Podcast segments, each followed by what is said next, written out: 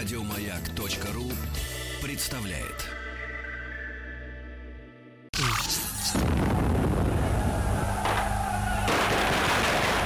Граждане министры Временного правительства, именем Военно-революционного комитета объявляем ваше Временное правительство арестованным. Это вы Завершается пролетарская революция в нашей экономике. Именем революции. Друзья мои, э, сегодня в нашей студии красивый, э, при исполнении обязанностей э, находящийся Василий Жанович Цветков. Василий Жанович, доброе утро. Здравствуйте. Начался учебный год. Начался. Василий Жанович в пиджаке. И при галстуке. Ну, да. конечно. Профессор Московского педагогического государственного университета, доктор исторических наук. Тема у нас сегодня заявлена следующим образом. Корниловское выступление. Но э, в последнее время чаще можно сказать о Киркоровском выступлении. Вот. Потому что выступление это не самодеятельность, это не, так сказать, на сцене, да. Это шаг. Ну, в общем, да. Хотя э, традиционно очень долгое время это называлось, да и, собственно, сейчас тоже иногда называется Корниловский мятеж. Э, Вооруженный мятеж э, против законной власти, против временного правительства, э, против, может быть, еще и Совета тоже. Ну, во всяком случае, незаконные действия, которые предпринимал Верховный главнокомандующий с целью самому захватить власть, прийти к власти. Вот так это трактовалось. Но термин выступления, он более нейтрален.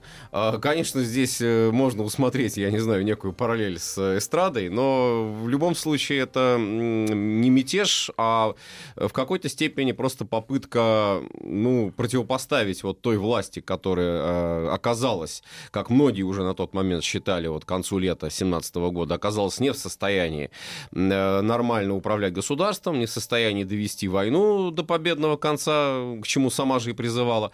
Вот, нужно что-то менять. И нужна вот эта сильная рука. Ну и в конце концов, э, почему бы и эта сильная рука там не доведет до того же самого учительного собрания? Почему она не может быть э, сильной рукой демократа, так вот условно говоря? Василий да? Жанович, ну мы же представляем себе, что за любым выступлением силовиков должно стоять какое-то, в общем-то, брожение умов на самом верху.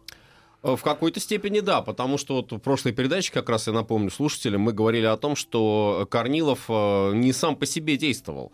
Ни в коем случае, вот э, тоже говоря о там мятеже каком-то, здесь нельзя подразумевать, что это был человек там с какими-то далеко идущими планами. Да, он был честолюбив, да, у него были, в общем-то, может быть, какие-то надежды на то, что он станет, если уж не во главе государства, то, во всяком случае, в каких-то вот высших, самых высших эшелонах власти но вряд ли более того. А вот то, что само Временное правительство после июльского кризиса было заинтересовано в опоре на силовиков для того, чтобы противостоять вот этим революционным а, побуждениям, чтобы, опять же, довести войну до победного конца, это тоже очевидно. И если Керенский, может быть, и колебался, как-то считал, что ну, зачем уж так прям сильно на на эти структуры опираться, может быть, и самому удастся это сделать, то вот его заместитель по военному министерству Савенков Борис Викторович прямо совершенно говорил, и потом уже ни в коем случае не отрекался от этой своей позиции, что э, власть нужна, э, власти нужны подпорки, власть нужно укреплять. А, И если удастся создать вот этот тандем, условно говоря, генерал и премьер, ну, генерал, как Корнилов, э, видимо, лучше всего подходил вот для этой роли с точки зрения Савенкова, а, то уже вот удастся там добиться каких-то позитивных перемен в жизни государства. Ну, а толчком вот к этому выступлению что было? А Толчком, как ни странно, покажутся, в общем, действия, а, которые, с одной стороны, э, вот можно расценить как, э, ну, вполне закономерные в той обстановке. Значит, напомню, опять же, ситуация августа 17 года. Сдана Рига, а, немцы наступают на Северном фронте а, достаточно успешно, и после сдачи Риги, после падения Риги открывается, по сути, прямая дорога на Петроград. А, А положение чтобы наши слушатели понимали, сегодняшние, которые э, по молодости лета растут уже в условиях, когда в Риге окупа- а, окуп- а, окопались латышские националисты, да, и там присутствует э, целый, так сказать, сегмент неграждан, да, э, тогда существовало в Риге какое-либо подобие национальной республики? Национальной республики пока не было еще, а вот что касается национальных воинских частей, то они были. Вот как раз те самые латышские стрелки, тоже мы у них э, уже поминали, очень доблестно сражались, э, действительно отстаивали свое свою столицу, свой город. Но вот это не помогло, тем не угу. менее. Не хватило сил.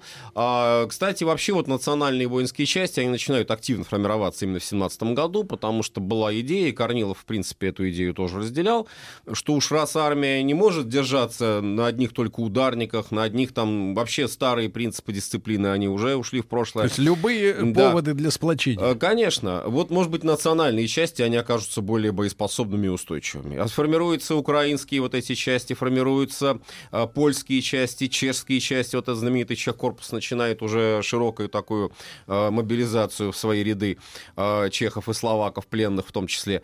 Вот, от латыши. А, и вот, ну, нельзя сказать, что это было бесперспективным. В какой-то степени, наверное, вот в тех условиях, а, в условиях, когда действительно враг уже, грубо говоря, топчет твою родную землю, ну да, это был стимул. Это был стимул для того, чтобы держать фронт. Но э, вот возвращаясь к ситуации э, именно Ставки, Корнилова и Керенского, э, считали, что и Петрограду вот в этой ситуации может угрожать большая опасность. Уже пошли разговоры о том, что можно правительство переезжать в Москву, а потом уже ближе к октябрю 17-го это уже разговоры станут в повестку дня просто-напросто. Вот. Ну, а на тот момент как-то вот усилить, что ли, оборону, вот сделать Петроград уже прифронтовым городом, по сути. И э, вот если брать как бы контекст этого э, положения, то, в общем, логично становится, что Петроград и Ставка, Могилев и Петроград координируют усилия в создании вот этого защитного барьера э, на случай вдруг там высадки немецкого десанта или что-то такого. То есть со стороны это можно расценить вот исключительно как усиление обороноспособности, боеспособности Питера. Э, но был э, очень глубокий подтекст, условно говоря. Почему? В чем вот принципиальный момент, который всегда нужно иметь в виду при подобного рода э, ситуациях? Если э, город э, готовится к обороне, значит вводится военное положение. А раз вводится военное положение, то автоматически уже вот эти все гражданские структуры, э, все местное самоуправление. Если они не распускаются в принципе, то во всяком случае они ставятся под жесткий контроль военных. Угу. И военный, по большому счету, может сделать с ними все, что хочет. Э, этот вариант, э, вот он как раз был для Керенского вот так 50 на 50. Потому что, с одной стороны, конечно, хорошо, что вот тебя защищают э, преданные войска, а с другой стороны, хорошо тоже, что вот и демократия, и митинги, угу. и самоуправление, и совет рабочих салазских депутатов, самое главное, камень преткновения, который по логике вот этого военного положения тоже мог быть упразднен. Мог угу. быть упразднен. Хотя, опять же, вот если посмотреть на ситуацию э, после июля 2017 года, Совет был вполне лоялен. То есть э, он не представлял угрозы, вот как бы это будет потом, через два месяца, когда уже он угу. будет брать власть в свои руки. На тот момент это лояльный, преданный, по сути, Керенскому орган. Вот, а, и вот это вот... А что ж сломалось-то вот в этом, э, в а сломалось, сломалось то, что, наверное, вот относится, я не знаю вообще уместно ли это говорить. Так, но, мистика. А, мистики здесь меньше всего, Божественное наверное. проведение. Нет, нет, нет. Э, Американские а, шпионы. Элементарные вот эти вот, э, условно нет, говоря, э, моменты истории, так. которые Стефан Свейк очень хорошо в своих новеллах так, так, описал, так, так, так. ну, которые вот буквально ломают ситуацию, как там, допустим, вот если опять же тоже Стефан Свейга вспоминать, э, там э, забыли закрыть дверь э, в стены Константинополя, турки вошли, Груши опоздал э, на Ватерлоу, поэтому, значит, Наполеон проиграл. Конечно, эти все элементы, они не делают истории, но они в какой-то степени влияют. В данном случае вот этим элементом, этим моментом историческим так. стал князь Львов, Львов. Так, так, так. А, вернее, даже не князь Львов, прошу прощения, это я неправильно сказал. Просто Львов, потому что а, он а, однофамилец. А, занимая должность э, оберпрокурора Святейшего Синода, угу. а, взял на себя роль вот такого своеобразного посредника между Ставкой и а, Керенским и сыграл роковую роль во всех событиях. То есть как это взял? Вот так с кондачка-то человека не пустит. Дай-ка я возьму. Да пошел ты, скажет. Э, дело в том, что здесь переговоры Петрограда и Могилева, они велись э, не напрямую, они велись через посредников. Погодите, Петро... главным посредником... А зачем им нужен посредник? Есть телеграф. А посредник...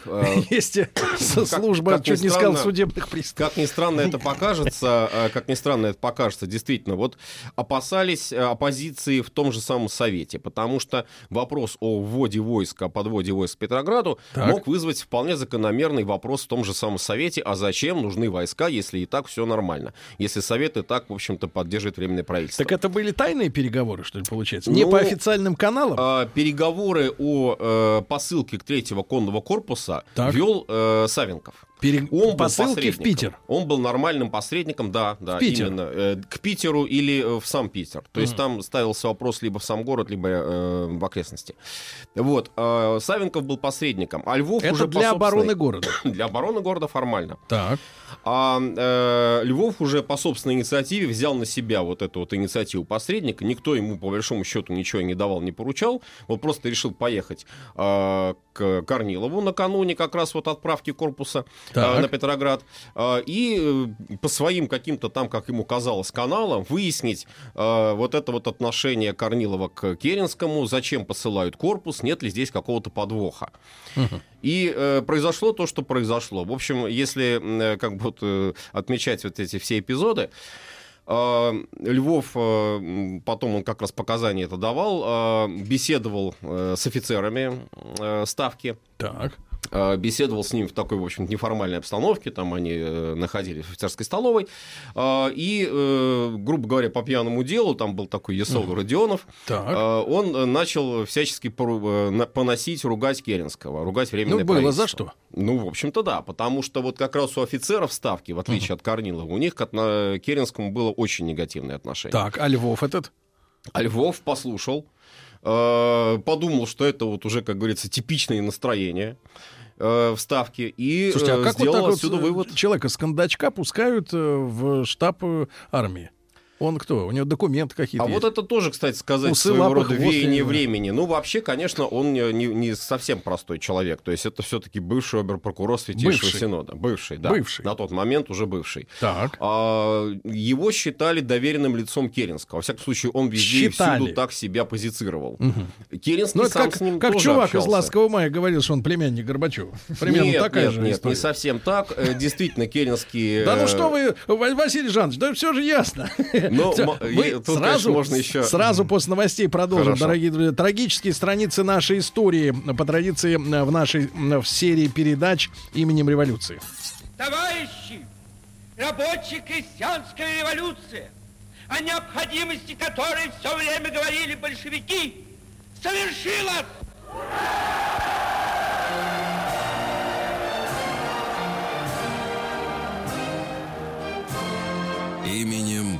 Революции.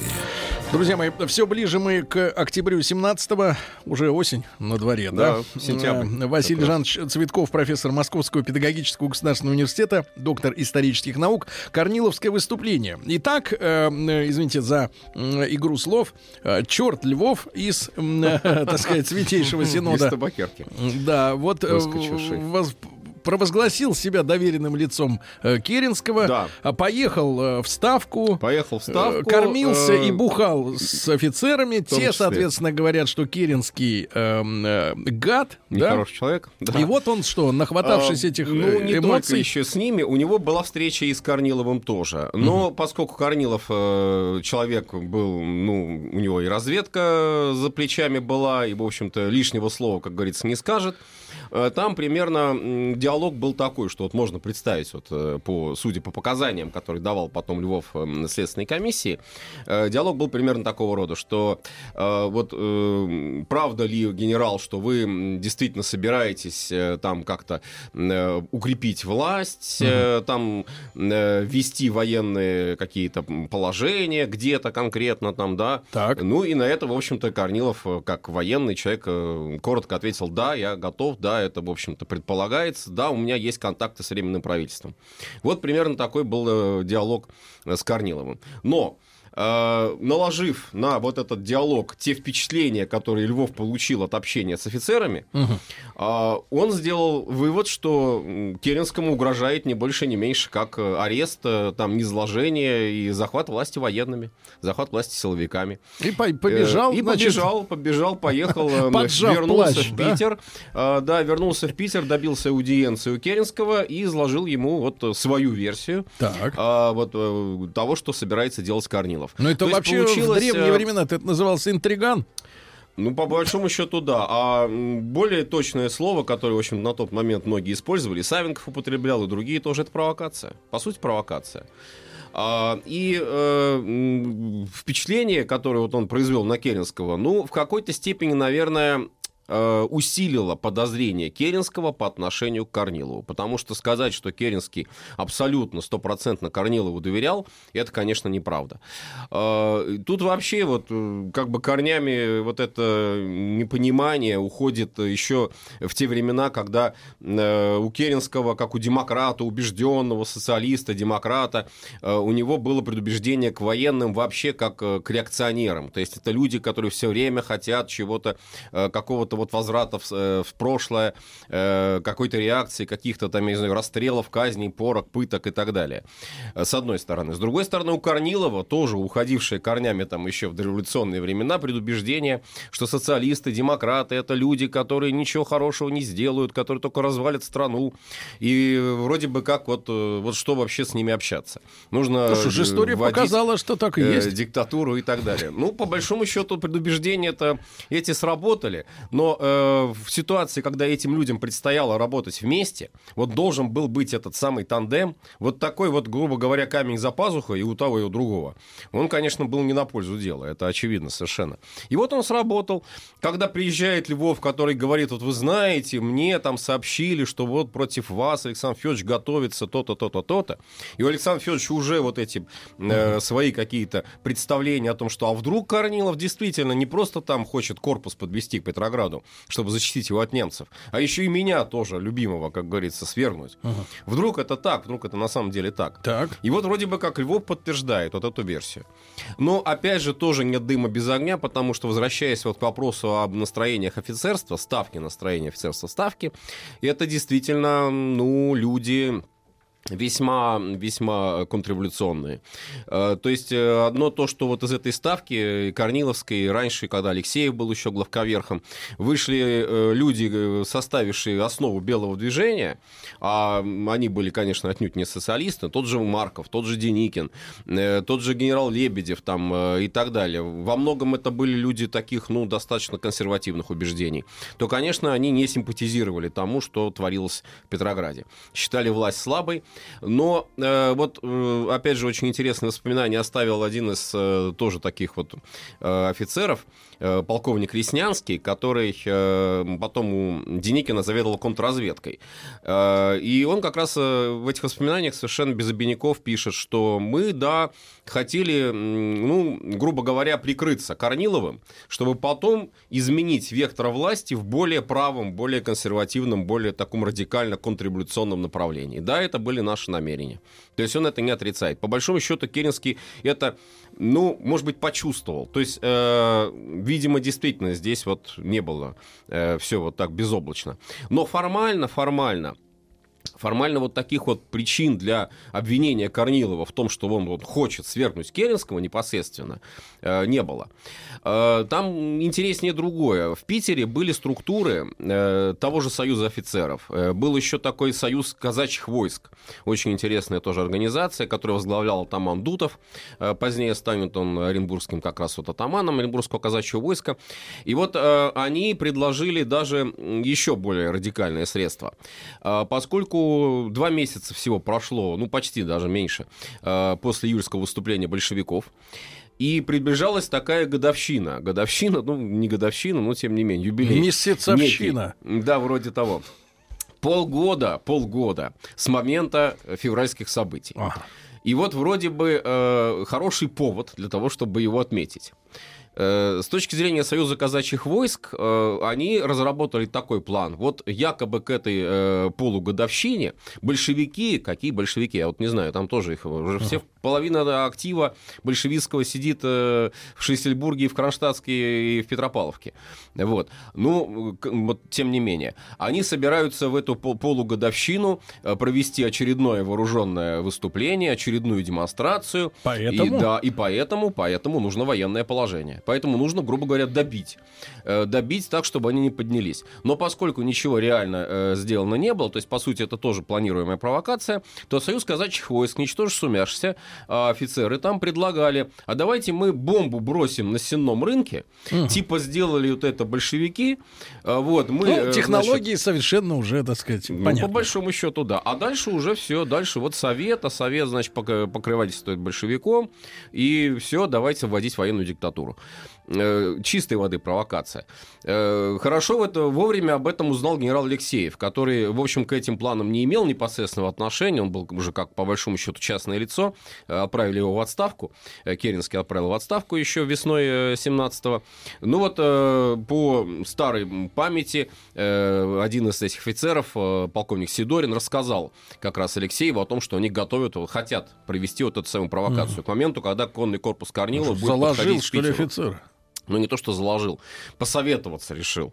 По тому, что вот Алексеев авторитет. Алексеев это бывший mm. начальник штаба а он? Верха. Алексеев сказал, что я, говорит, э, если вы собираетесь проводить эту провокацию, то э, буквально вот я иду сейчас к Керенскому и заявляю о том, что вот ваш союз готовит эту самую провокацию, если вы это сделаете. И Сидорин категорически отказался. Потом, когда уже к нему офицеры приходили, они говорили, ну что, давайте бомбу-то будем бросать, да, примерно так. Он сказал, нет, нельзя, все, Алексеев против, э, мы против, не, не будем ничего делать. То есть вот это тоже как бы ушло в сторону. Но, в принципе, такие настроения были. То есть вот я не хочу сказать, что вот совсем был, э, э, был дым без огня. Э, не было симпатии у военных, э, у верхушки военных не было симпатии к временному правительству. Но Керенский обоюдно. на какие-то действия в итоге пошел? Э, так вот, э, реальные действия были такими, что действительно вот садится в эшелоны и выезжает э, к Петрограду из резерва фронта юго-западного, выезжает третий конный корпус. С лошадьми? А, да, в полном походном порядке он идет, значит, выезжает на, в эшелонах к Петрограду. Это э, воинская часть, которая на тот момент не участвовала в боевых действиях, стояла в резерве, поэтому тут нельзя сказать, что он там как-то оголил фронт, э, там открыл дорогу немцам и прочее, uh-huh. что потом Корнилову ставили в вину uh-huh. в том числе. Вот. Э, и э, в эшелонах этот э, корпус э, растягивается. К нему присоединились еще воинские части, такие как, например, э, замечательная совершенно э, вот эта вот дикая, так называемая дикая дивизия дивизия, а, которую считали, что, ну, тоже она не была на тот Кавказская. момент задействована, да, из э, добровольцев, из горцев, э, из э, народов Средней Азии тоже mm-hmm. она была составлена, там воинские части были, контингенты были такие. Вот, ну, и она должна была стать тоже такой очень надежной воинской частью, с помощью которой можно там, условно говоря, обеспечить порядок в стране. А, плюс к тому, из Финляндии уже вот от стороны Выборга а, продвигались еще воинские части кавалерийские тоже. Вот они все вместе, кавалерия, ну, э, опять же, не задействованная на фронте, потому что на тот момент кавалерия, в общем-то, она активно не участвовала. Она должна была составить некий периметр обороны Петрограда на тот случай, если вдруг будет немецкий десант. Но под текстом вот этого движения стало то, что они не просто будут защищать Питер от немцев, а они параллельно с этим еще и, э, воспользовавшись военным положением, возьмут власть в свои руки. Uh-huh. А, и был принципиальный э, момент разногласий у Керенского с Корниловым. А, Керенский настаивал на том, что, вот, допустим, пусть воинские части при, э, приближаются, подъезжают к Петрограду, но в, само, э, в сам Петроград не входят. В самом Петрограде не должно вводиться военное положение. Военное положение будет только в губернии. Вот вообще это очень интересная ситуация. Столицу не трогаем, а губернию трогаем. Э, вот. Но, тем не менее, Керенский на этом настаивал. А Корнилов считал, что ни в коем случае так делать нельзя. Уж если идти, то идти до конца. И нужно действительно вводить военное положение, в том числе и в столице. И в Петрограде тоже. Вот. А, плюс еще один пункт разногласий. Керенский не э, стремился вот как бы к усилению этой группировки и возражал против отправки дикой дивизии. Против отправки Кавказской дивизии э, к Петрограду, заявляя о том, что и так воинских частей достаточно, и пусть э, вот эта дивизия останется э, в местах дислокации. А Корнилов, наоборот, считал, что она очень боеспособна, очень высокие боевые качества у нее, поэтому вот ее спокойно можно отправить в Петроград, и не надо бояться, что там что-то вдруг произойдет с этой дивизией незапланированное. Вот это тоже были разногласия. Ну и, в общем-то, вот на них-то тоже тоже, наверное, э, сработали те, кто, условно говоря, может быть, не как Львов, например, опасались вот этого сближения э, Корнилова и Керенского. Э, Ну и дальше уже пошло вот эта вот, собственно, сама схема, которая привела к трагическим событиям вот Корниловского выступления. Корпус двигается, корпус продвигается. По железной корпусом- дороге. Да, по железной дороге. Командует корпусом генерал Крымов. Крымов, э, тоже уже мы его упоминали несколько раз, э, человек, который был причастен к организации заговора против Николая II. Э, Один из таких вот действительно боевых генералов, который не боялся даже того, что вот там придется остановить царский поезд и как-то заставить там царя отречься. Но в данной ситуации Крымов выполнял, в общем, приказ ставки. И не более того. Крымов не действовал какими-то там самостоятельными своими планами соответствии. Он э, отправлялся, как он считал, он был стопроцентно уверен, что он просто действительно идет на оборону Петрограда. Э, Местные офицерские организации, да, по большому счету, тоже подставился под э, удар. А, э, Местные офицерские организации, вот как я уже сказал, там, в общем-то, они отказались от того, чтобы э, делать какую-то провокацию. Но им было дано указание сформировать офицерские дружины на тот случай, если действительно возникнет какие-нибудь какие беспорядки. Начали они эти дружины формировать, и вот там вышла очень интересная вообще ситуация. А, Эти организации финансировали промышленники наши, э, известные и Путилов. Да, Путилов, э, Вышнеградский. ну, э, Вот это вот люди, которые, в общем, действительно, можно тогда было бы назвать олигархами на тот момент. Вот. а, И финансирование, конечно, шло, ну, тоже в таком подтексте, что вот это будет та самая сила, на которую в случае чего можно будет опереться. А численность этих дружинников А примерно? численность не очень большая, то есть там речь шла о нескольких сотнях. Нескольких человек. сотнях офицеров. Именем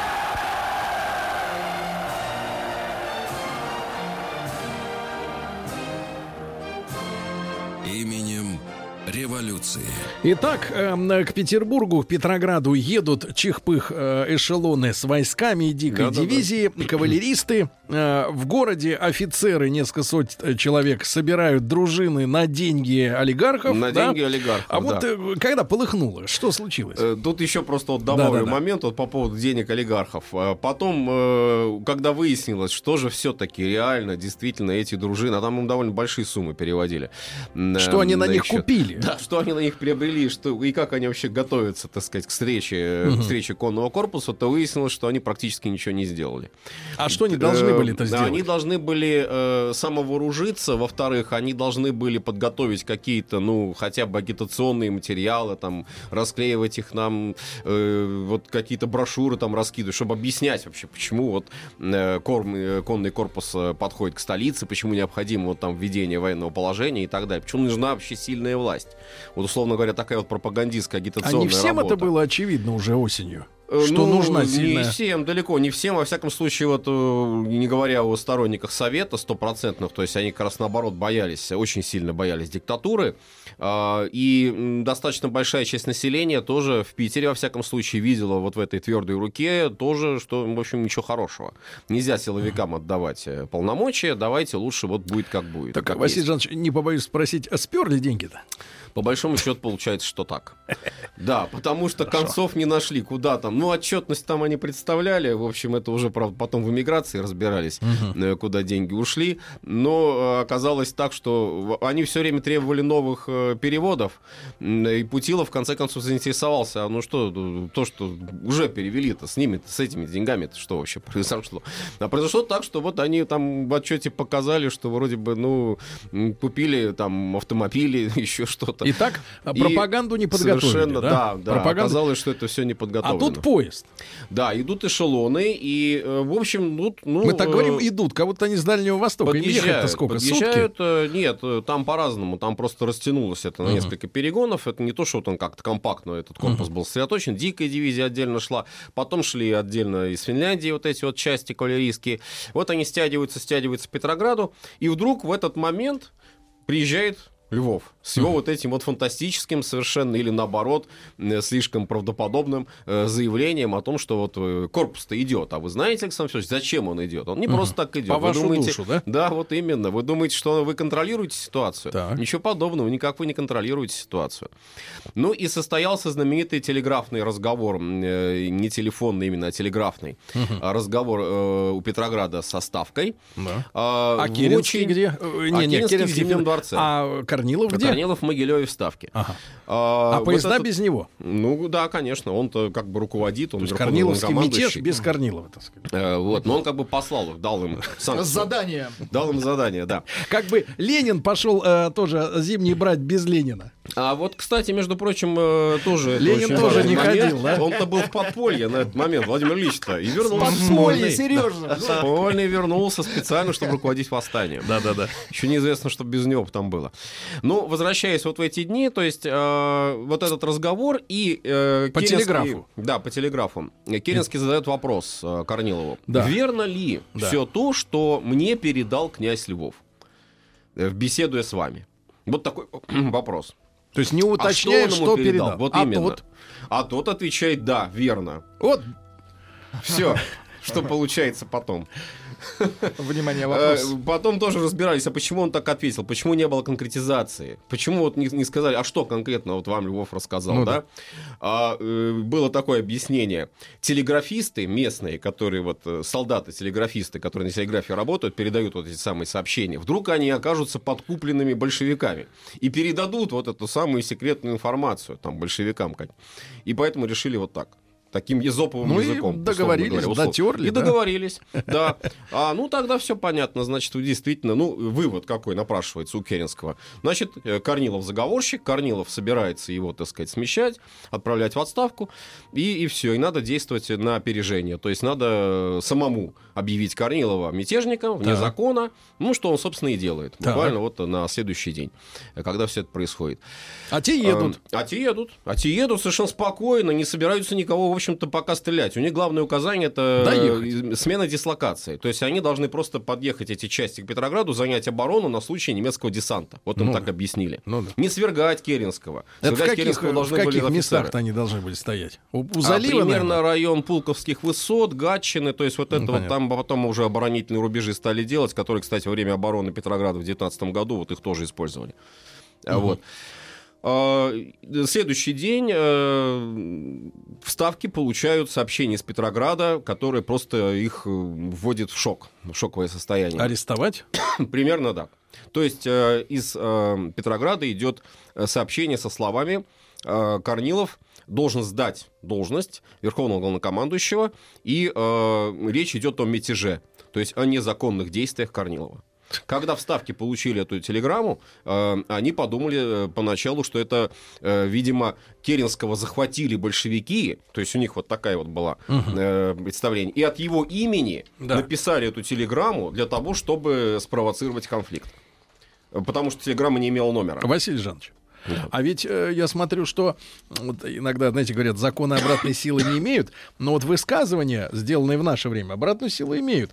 Э, вспоминаю министра нашего ино- иностранных дел, который про дебилов рассуждал. Вот э, единственная фраза, которая ну, на языке вертится, чтобы описать ситуацию, значит, вот с Корниловским мятежом. Василий Жанович, мы тогда продолжим в следующий раз. Конечно. Это вещь интересная, да. Василий Жанович Цветков, профессор Московского педагогического государственного университета, доктор исторических наук. Кстати, готовится сейчас выставка к Да. столетию революции с очень Российской- редкими документами. О ней мы отдельно поговорим попозже. Спасибо. Спасибо. Еще больше подкастов на радиомаяк.ру.